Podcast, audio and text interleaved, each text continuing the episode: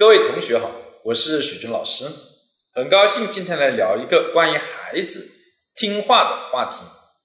许多的家长都问过我一个类似的问题：孩子不听话怎么办？通常我都会反问这些父母一个问题：如果你的孩子什么都听你的话，你愿意要这样一个孩子吗？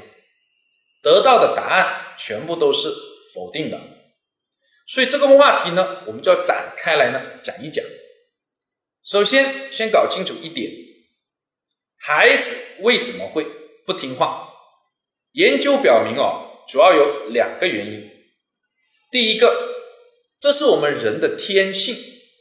孩子的一个生命的发展哦，会有两个叛逆期，这两个叛逆期呢，多半都是不听话的。第一个是一岁半到三岁。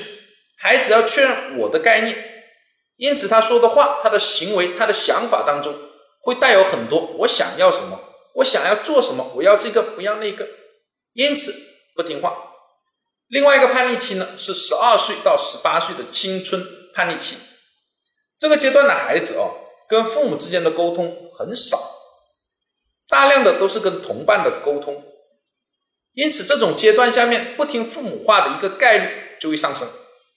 而且在这一个阶段呢，很容易出现呢我们讲的不听话的第二个原因，很简单，就是对父母烦了，多半是呢父母管的太多，大量的都是打骂、批评、指责，或者是对孩子的担心太多，变成了广泛性的唠叨。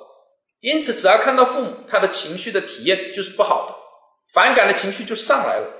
自然而然就不容易听话。那针对这些情况，我们怎么样来处理会更好呢？第一个，要区分哪些东西是让孩子要去听话的，而哪些是可以呢更多的去包容和接纳的。哪些是一定要听的，这个一定要搞清楚。比如像大是大非的问题，要不要孝顺父母，要不要违法犯罪，这些孩子一定要听。不听，你就要给予严厉的打击，绝对不能放纵。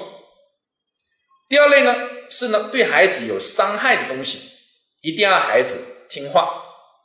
除了这些以外，还有其他的一些，这个呢各个家长呢可以自行的斟酌。而除了这些问题以外的其他的行为哦，是不是要去管孩子？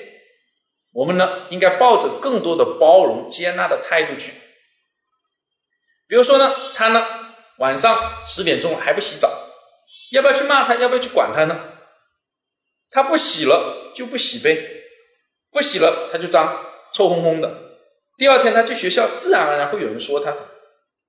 但如果对于这种行为呢，你反复的管，反复的管，特别是冲突哦比较激烈的管，就容易造成哦亲子之间关系的紧张。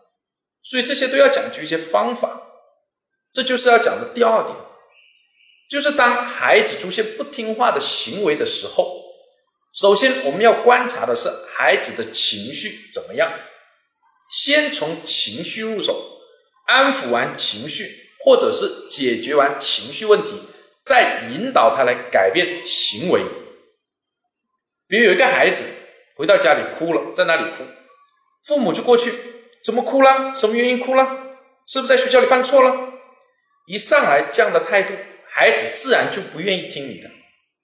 比较合适的处理方式呢，应该是：哎呦，宝宝呀，你怎么哭了？是不是在外面受委屈了？来跟妈妈或者跟爸爸说一说，先去安抚好他的情绪，再来慢慢引导他的行为。这样，孩子跟你的沟通，或者说呢，你才能实现他听你话的这样一个目的。这样一个话题呢，我们就暂时讲到这里，谢谢大家。